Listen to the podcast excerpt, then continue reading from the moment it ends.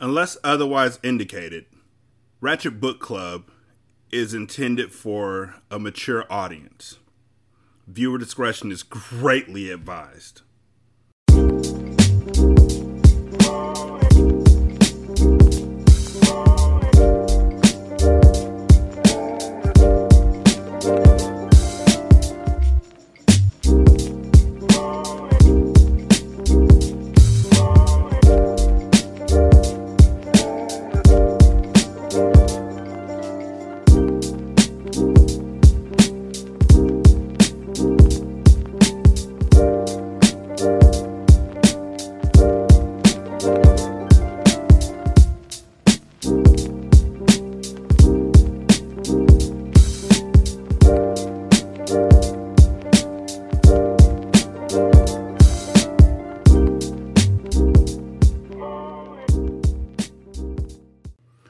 Ratchet Book Club, where we read hood classics and good classics. I'm Derek. 916-633-1537, Wretched and Ratchet at gmail.com, Ratchet Book Club on Twitter, Ratchet Book Club on Facebook. Thursday. The House, for the first time in its existence, left James Circle. Left plenty of smoking wreckage in its wake, too crushed police cars and upended emergency vehicles belched black smoke into the sky. Flames licked the roofs of the neighboring houses. Smears on concrete marked lives lost. Severed body parts lay about like cast off children's toys. The sort of annihilation one might expect from a plane crash or a meteor strike. All soon forgotten. The world the house entered was at once familiar and exhilaratingly new having spent the last 20 years observing its residents, ever since the slow rot of sentience crept into its once inert frame, it had an idea of what Jackson Hill and the rest of the world was like. Mainly from television, a genius invention that taught it so much. And yet, there are certain things one can only know, down to one's studs, through experience. Freed of its moorings, the house intended to have plenty of experiences moving fast for a 400,000 pound structure on a concrete foundation repurposed into makeshift legs. The house turned right onto the main road, proceeding in a direction that Hope would take it to town, a place it had always been curious about. Humans like to eat, drink, shop. All things one can do in town, the house learned over thousands of hours watching its occupants watch TV. Perhaps it could find similar delights. The house adored having its hallway swept, its plumbing snaked, gutters unclogged. When a cleaning crew swiffered its floors, a slight giggle shivered through its frame. And truth be told, there was nothing quite like having a fresh coat of paint slapped on. It made the house feel new all over again. Especially after the attack by its current owner. Its insides felt raw. Wind whistled through broken windows. Per TV watching, Jackson Hill did in fact have a paint store, Roy G's. The house paused in the middle of the street, trying to recall its location. Oncoming cars first honked their horns and then drove headlong into trees, tossing their owners through the windshields to break their necks on the forest floor. Unfortunately, no one had ever thought to broadcast a map of Jackson Hill, so the house had no way of knowing where it was. No matter, it would simply walk down the road until it found the paint store. And by then, perhaps it would have enough power to reconstitute some unused innards into an avatar that could speak for it, explain exactly what the proprietor of the paint shop needed to do upon pain of death. For it was tired of playing nice with humans. Yes, it owed its existence to them. If not for the resident Perryman's neglect, then the house wouldn't have needed to come alive to take care of itself. But now, after the Haskins woman's betrayal, it was only trying to help. Why couldn't she see that? Well, the joke was on her. Her monster child was currently smeared all over its feet.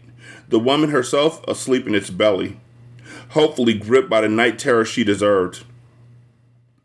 Sabrina woke up, not in bed, but underneath it. The last thing she remembered was hurtling down the hallway, the door frames to their bedroom closing in at an alarming rate.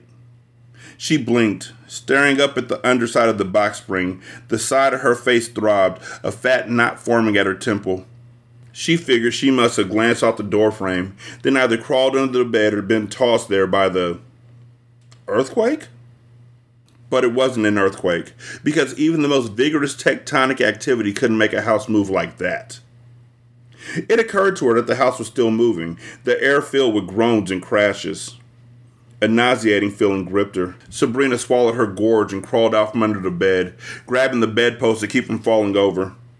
The floor rocked to and fro, sending end tables and lamps sailing from one side of the room to the other. All the lights were out, the room lit solely by the fading sun. The blown up Sears portrait of the whole family hung askew, but still clung to the wall. Everything else was in such a shambles, it looked like a gang of particularly slovenly thieves ransacked the house. Almost made the broken ceiling fan and the holes torn in the drywall look chic in comparison. An image of her, not her, screen Sabrina, flashed through her mind, giving that one couple from the Fixer Upper show a tour of their house. What were their names? Chet and Julia? Open walls are the new open floor plan, Julia said brightly, then flipped open a box cutter and slit her husband's throat. The house bucked, sending her into the bedpost. Sabrina winced, shaking off the pain. Pushed off, launching herself over to the broken window to see what in the world was going on. They were no longer on James Circle. That was for sure. Instead, the house seemed to be barreling down an unfamiliar road. Several crashed cars smoked, orange fire blazed off in the woods. The perspective of looking out her bedroom window and seeing the terrain pass by nearly broke her mind. Like so many other experiences over the last few days. Sabrina thought about jumping, but velocity and height, her second floor bedroom towered more like three stories off the ground somehow, stopped her. Visions falling out the window, twisting in midair, snapping her neck against the asphalt bloomed in her mind. No, jumping was out. But what should she do instead?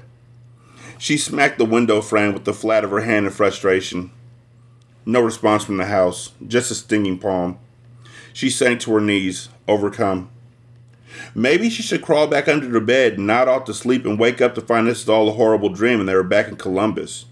That stupid Hal had never packed up the family and forced them to move to this awful place after all. You wanted to move to this place. Like you hated Columbus. It's strange how it's always the other person's fault when it doesn't work out for you. She shut her eyes tightly, covered her face. Stop, Sabrina cried, desperation ratcheting her voice up to a shriek. Will you stop? The house did. She opened her eyes. The room was still, the awful cracking, crashing, grinding sounds ringing in her ears. Carefully, she pulled herself up and looked out the window. The house had come to a halt. In the middle of the freeway, sure, but it wasn't moving. Thank the Lord for small miracles. Speaking of miracles, Damien had jumped out the window, hopefully to safety, but Michaela? Where was Michaela? Michaela? she called, gingerly crossing to the bedroom door. Damien? Anyone? No answer. She grabbed another of Hal's golf clubs and stepped into the hallway. The spot where Perryman melted into the floor was indistinguishable, bore no sign anything extraordinary happened there. If not for the vista out her bedroom window, she might have shrugged, decided she had gone insane, and headed down to the kitchen to fix herself a snack. She couldn't remember the last time she had eaten, but she wasn't hungry. Wasn't anything but confused, tired, and so, so ready for life to go back to normal.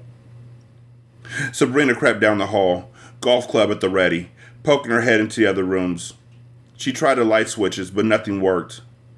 Other than the whole house looking like it had been turned upside down and given a vigorous shake, she didn't see anything out of the ordinary. But the light was fading, and she didn't want to think about what might be swimming in the pools of shadow in the corners of the rooms.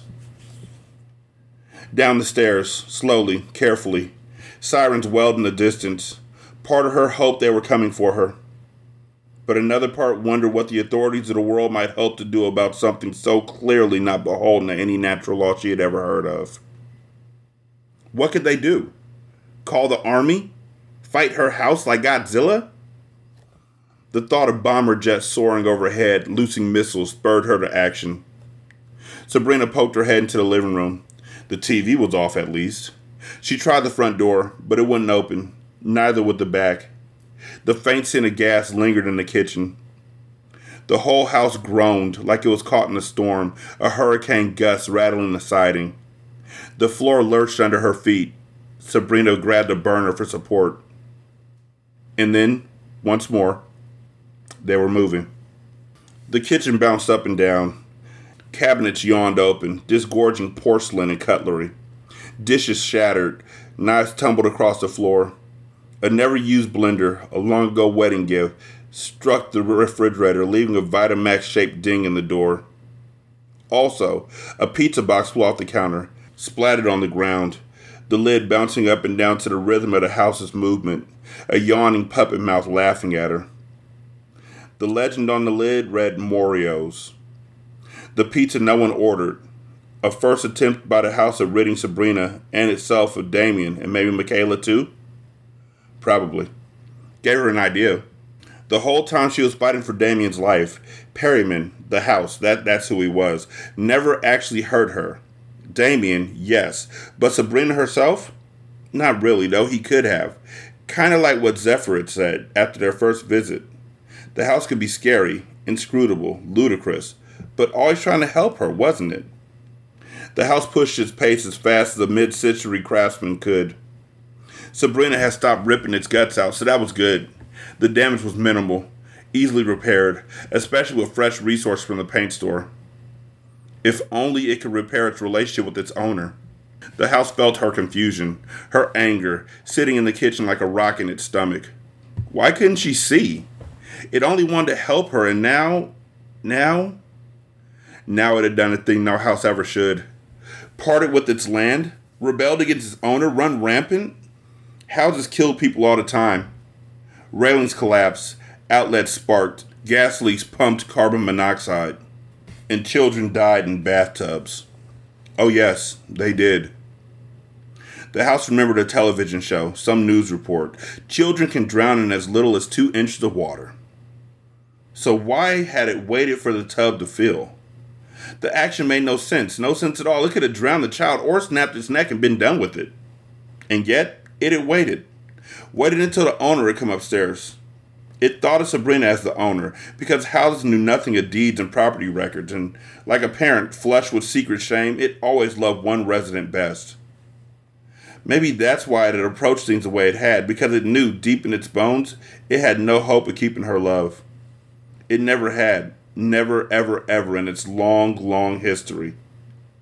But maybe, maybe it could try, talk to her in a voice she'd understand, though it wasn't ready. No, not quite.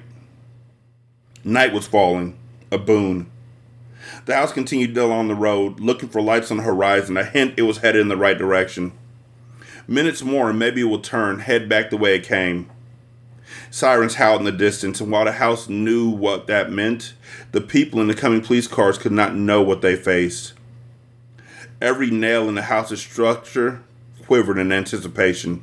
Still so long it craved battle, a chance to smash and destroy the things that ran through its guts like parasites, taking, taking, taking, and never. The house came to a stop once again. In the kitchen, the owner dangled a slice of pizza over her open mouth, tongue stretched out to taste the poison.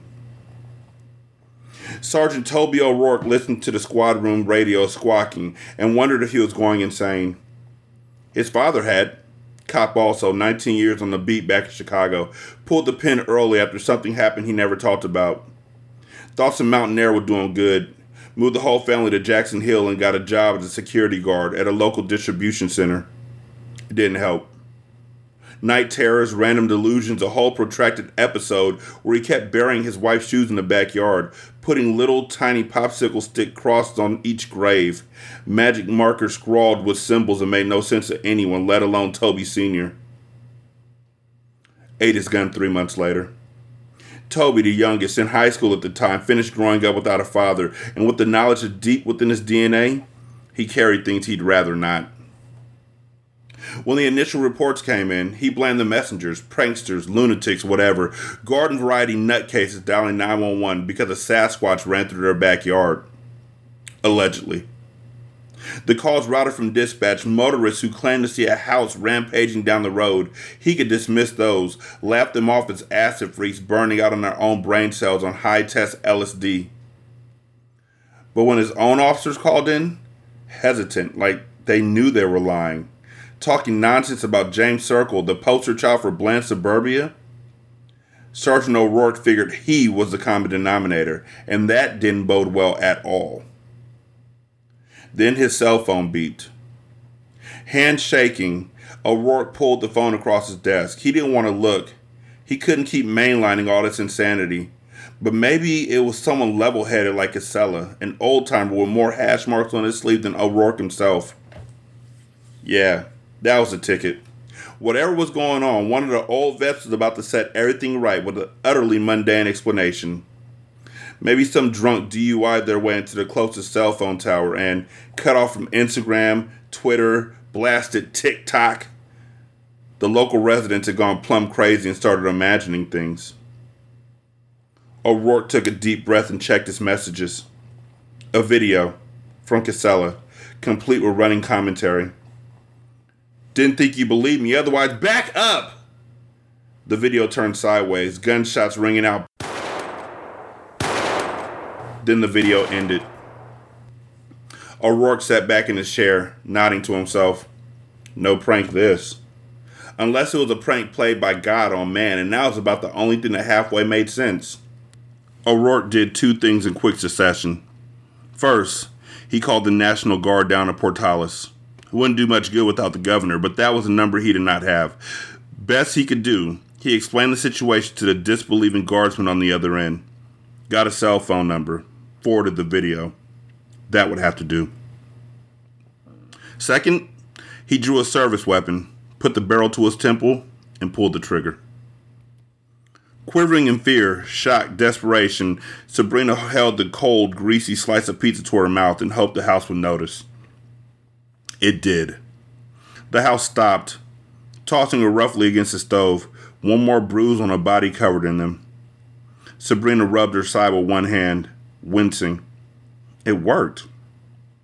Maybe she wouldn't have to tear the house apart with her bare hands. Maybe the oven door banged open forcefully, cracking Sabrina a good one across her knee. She yelped, fell on her butt. The slice of pizza fell from her hand, slid across the floor. She reached for it and froze. Something crawled out of the oven. Sabrina couldn't see much in the gloom. A tumble of lank hair, pale hands clasping either side of the oven, pulling itself into the world. It scared her in a way that even the initial specter of Dirk Perryman had not. Sabrina pushed herself up, backing away, still oily fingers held out to ward off whatever approached. Halfway out the oven, the thing abruptly thrusts its head up, hair flipping back over the stovetop, revealing its face. Queer, malformed, holes for eyes, a nub of a nose, skin like plaster in both color and effect. It opened its mouth, seven, eight teeth, and voice raw, unfinished vocal cords working overtime to approximate a semblance of human speech. Spoke. Sabrina, voice like a rush of wind rustling grass grown over an unmarked grave. Sabrina backed into the door that used to go to the backyard and now presumably emptied out into wherever they were. Her hand found the knob, turned, locked. Get away, Sabrina hissed. The creature tumbled out the oven, looking like a bundle of rags on the kitchen tiles, drew itself up on unsteady legs, Bambi on an ice patch. Its hand, three fingers, one more suggestion than digit, grabbed the counter, steadying itself. I was making this, the creature wheezed, every word a labor. Making what? The creature waved his hand from chin to groin, indicating itself. Why? Sabrina said, stalling for time, still trying to turn the knob, not caring if she tumbled out onto the highway and broke into pieces. So we could talk. The creature's nub of a nose pushed slowly out of its face, becoming ever more refined, its eye sockets filled with sclera. Then, dear God, irises? Yes, irises. I learned to make from watching. Watching you. Sabrina kicked the back door. It didn't budge. Talk about what? The creature rubbed his face, massaging his cheeks, temples, jawlines. Its features, formerly blank, slowly took shape. Sabrina felt sick. She knew exactly who the thing was trying so hard to imitate. This form, the creature said. You spend so much time looking at it in the mirror. I thought it might hold your attention.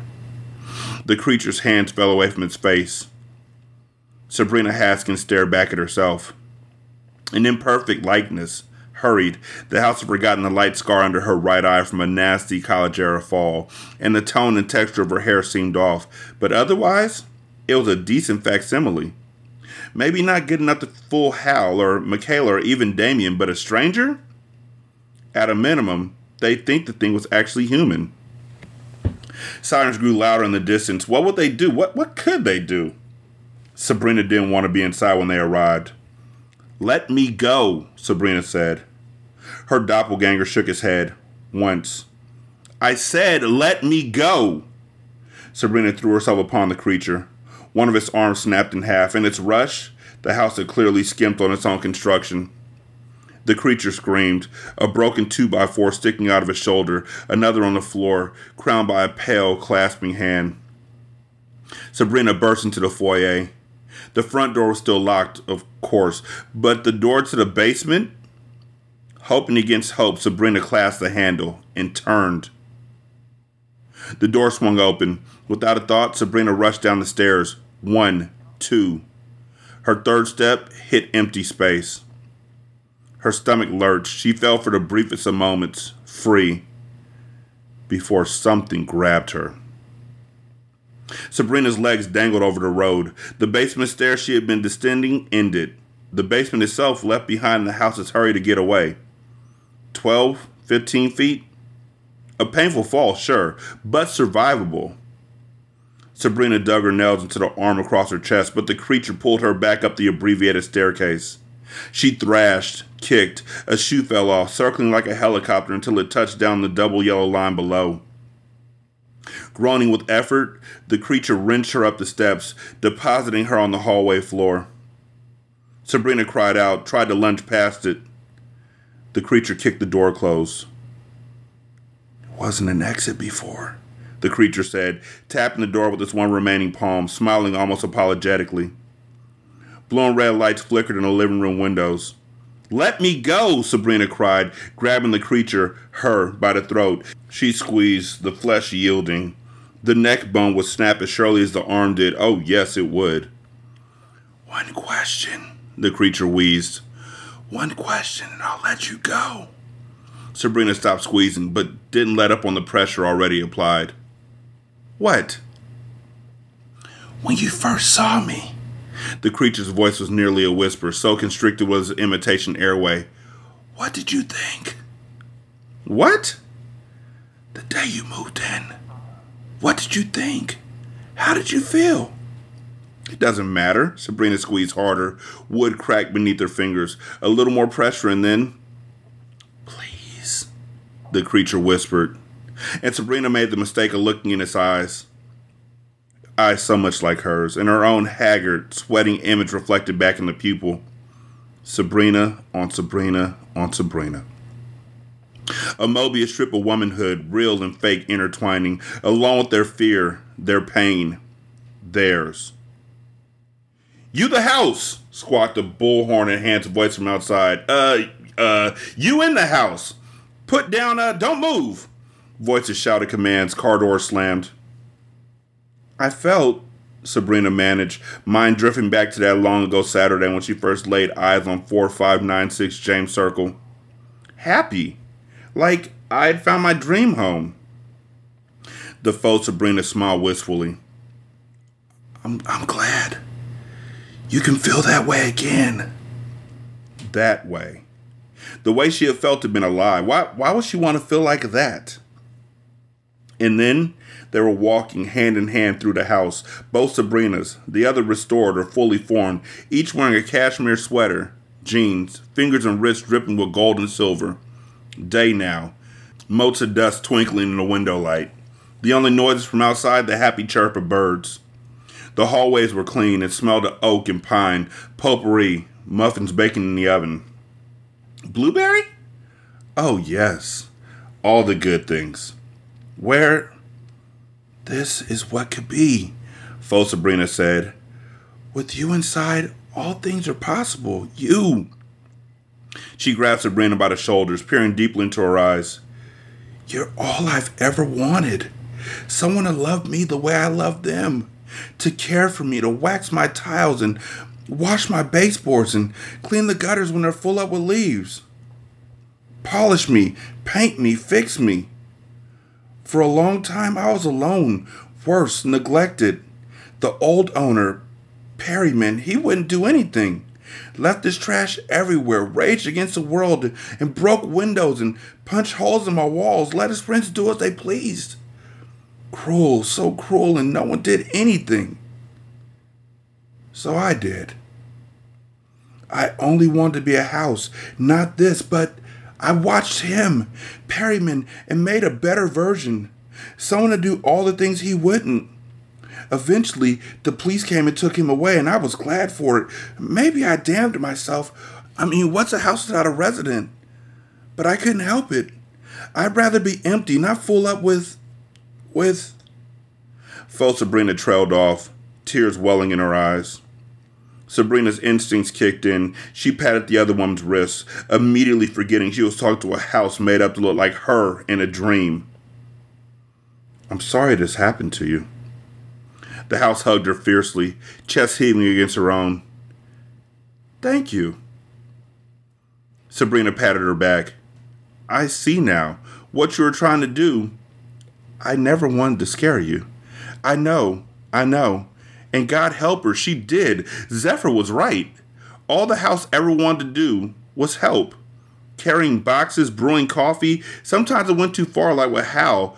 That was the house, wasn't it? Or with Damien. Which, if Sabrina really tried to put herself in the house's place, made at least a little bit of sense. It simply didn't know any better. I wish she could stay inside forever, the house said, tears running freely now.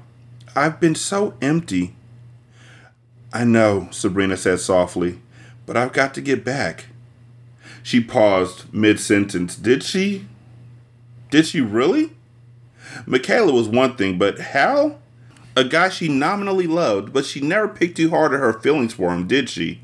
And Damien, the, the little monster, maybe she didn't want him dead, but And that vision of what could be, Blueberry Muff. The world shimmered and they were back. The house is in a state. Someone outside shouted into a bullhorn. The interior so dark, Sabrina could hardly see the house her, mere inches away. Sabrina went to the window. A half dozen police cars were parked across the road. Spike strips? Who thought spike strips might help? Set up. A dozen cops hunkered down behind open cruiser windows, guns trained on the house. A glance through the rear window showed the road behind them similarly blockaded. But the sides of the road, empty. The police never trained for anything like this, clearly. Run, Sabrina said. What? She motioned to the kitchen window. Over the hills, far away, otherwise they'll destroy you. Bullets will rip you apart, and it's only a matter of time before they bring in the army and their bombs. The house regarded her for a long, long moment. Then I'll be alone. Maybe better better to end things. Sabrina pulled her close again. You really were a great house. The best house. And it was true. Despite everything, as a house, much nicer than their place in Columbus.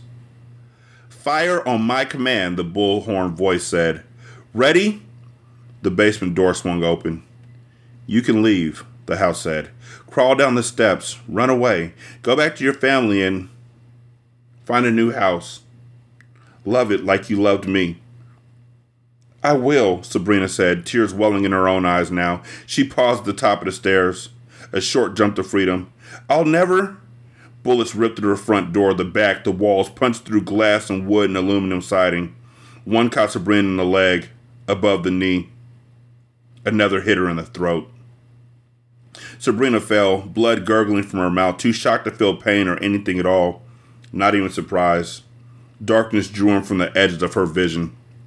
The last thing she saw was herself, bent over her dying form, weeping tears like she had never cried, never in life.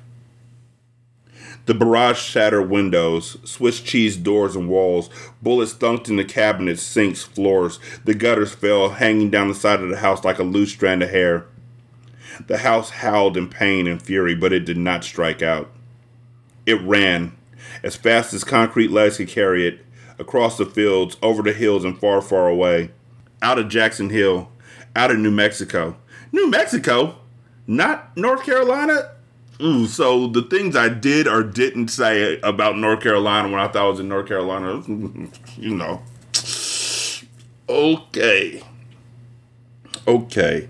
Into the realm of dream and myth, the whispers and lies, another uniquely American anomaly. Bigfoot, Champy, the world's biggest ball of twine, and the house. Lost somewhere to the wilds that still exist that we think we've conquered, but not alone. Never alone. Things were quiet, then they were loud, and a fireman wrenched open the door of the crumpled up police cruiser with the jaws of life. The Haskins children were birthed again into a world of light and sound of confusion.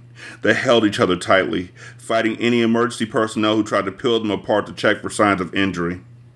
There were none. The Haskins children were whole, in body if not in mind. Eventually, someone put two and two together, drove them to the hospital, ushered them in a house room. Hey, champ, Hal said, awake but weak, stinking like hospital food, lightly punching each of his children on the shoulder. Tearful, they collapsed into his arms and stayed like that for a very long time, breathing as one, waiting for news of the fourth of their number, knowing in their hearts it would never come. Friday. Dr. Victor Graves, part time medical examiner and full time golf cheat, entered the break room in the belly of Jackson Hill Presbyterian and groaned heavily. Bad enough he had been called in this late, but someone neglected to refill the coffee pot. A sludgy brown patina gathered at the bottom of the carafe, a sticky reminder of the boundless inconsideration of his fellow man. Or something. He always waxed philosophical when he was exhausted or trying to impress a divorcee. Grumbling over the city council's refusal to budget a proper assistant for him, Dr. Graves brewed a new pot since he was looking at an all nighter. He definitely had his work cut out for him. The bodies were mostly mismatched collections of squished flesh and rubber bags. They'd need DNA matching to avoid Frankensteining them. Families tended to frown on that, even though these would all be closed casket funerals. With two notable exceptions, Detective Sherman, a, a, bit of makeup would hide the clean entry wound in the middle of her forehead, and a new wig would disguise the messy exit wound, and the neighbor, Zephyr something or other. When the coffee finished brewing, Grace poured himself a cup and went into the examination suite where the bodies waited. Figured he'd start with the easiest one, give the Java time to work. Grace broke the seal on the body bag. Examination of Zephyr Rubens, he spoke into the recorder and the long, involved process of the modern forensic autopsy began. Graves was familiar, passingly, with what had occurred. None of the news reports made a ton of sense. It seemed like there had been an earthquake, coupled with a few feral individuals running amok. There'd be time to catch up on all the gory details later. He had his own gory details to attend to. Graves photographed the body, cut off her clothes, took scrapings from under the nails. Other than the bruising around her neck, she seemed fine. Rigor mortis had not yet set in, so the job wasn't too difficult. Finally, the initial stage stages complete, Grace took a scalpel and began an X incision, cutting shoulder to shoulder. No blood, Grace said. Curious. He cut around the breast, curving down towards the pubic bone. Clink. Grace frowned. That was not a sound one usually heard when autopsying a human body. Perhaps she's ingested something, Grace told himself, although he was nowhere near her stomach. Still, a consummate, hungover professional, Grace finished making the incision, then used a scalpel to peel back the skin. A dusty, mustard yellow cloud rose up from the cavity. Grace coughed into his mask, waving a hand to make the haze dissipate. Nothing about it made sense. Gripping the scalpel, Graves swallowed and peered into the woman's body and goggled at the impossible sight. Instead of tendons, organs, and viscera, he was looking at 2 by 4s studs, frayed wires.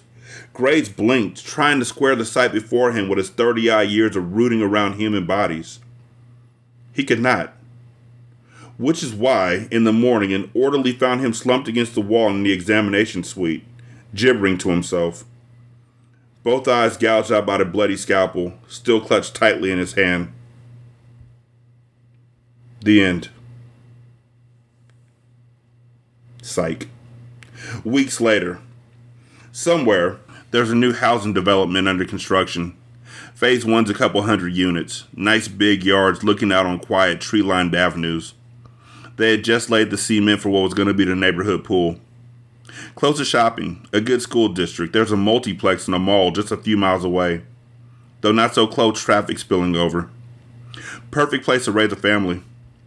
Phase one's almost done, but the foreman figures someone in corporation must start a phase two without telling him because one day he's driving by the expansion site and sees a model home. Doesn't quite match the blueprints he's been working from, but it's nice. Solid construction. He parks in the driveway, sidles up for a better look. The landscaping crew obviously hasn't come through yet because the yard's just dirt and gravel, a couple odd ruts scored in the earth. The porch creaks under its weight. The swing rocks. He peeks in the living room window. The place is already furnished. The foreman stalks off the porch, dials his boss, gives his man what for about hiring someone else to do phase two. And is there some kind of problem with his work? Because listen, pal, He's blue in the face by the time he reaches his truck, still screaming epithets at a cowed and confused director of operations who's struggling to get a word in edgewise. He never sees the woman watching him from the hallway window. After a time, she turns away, walking stiffly into the master bathroom. She could still feel the insulation stuffing her wounds, the section of pipe replacing her lacerated intestine, the spackle holding her throat together and the broken towel rod fused into her shattered spine. A bath has already been drawn for her. Her body isn't what it once was, nor her life. But she still loves a good bubble bath all the same. She pulls the cashmere sweater over her head and sinks into the bath, alone with her house. Okay, now that's the end, for real. For real, that's the end. So I enjoyed it. It like really took a turn into the Stephen King esque. When at first I thought it was going to be comedy and subversive, it really did hit those notes of of frightening and terror, which is good. And I love the way that they separated her from her family because she wasn't really. I mean, I know this sounds bad, but she wasn't. She wasn't. She wasn't cut out to be a member of that family. She hated her husband. She didn't want to say it. She hated her son. She resented her daughter. So this is a good start for her. I'm glad the house saved her life. The house loved her, and she'll love the house. Let's see what happens when someone else moves in, though. But it was a good book. I'm looking forward to reading the rest of his books. Um, he has one called Nunchuck City that I think is going to be. It has to be interesting, right? With a name like that. yeah. Fuck this house. Brian Asman. Man, fuck this house. Brian Asman. I enjoyed it. Motherfuckers were really quick to take their own lives and stab their own eyes out, but I mean, it's a horror book. What do you want? But other than that, yeah, it was cool. It was cool. 916-633-1537, wretched and ratchet at gmail.com, Ratchet Book Club on Twitter, Ratchet Book Club on Facebook. You can leave a review on Spotify. It takes like 13 seconds. You can also leave a review on uh, Podchaser. Copy and paste that in the Apple Podcast, and then copy and paste that into the Good Pods app. You can donate to the show at patreon.com slash single simulcast. One dollar will get you a ton of content. Uh, you can also donate to the show at buymeacoffee.com slash sscast or on the Good Pods app. You can leave a tip in the tip jar. Thank you so much for listening. I greatly appreciate it. Y'all be good. I'm going to holler at you later. Peace.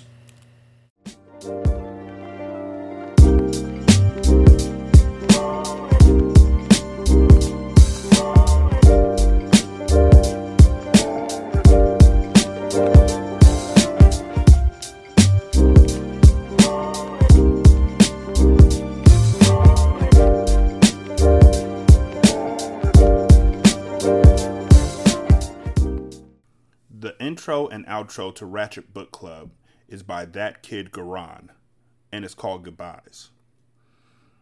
You can email him at tkgbeats94 at gmail.com for more information on how to lease this beat.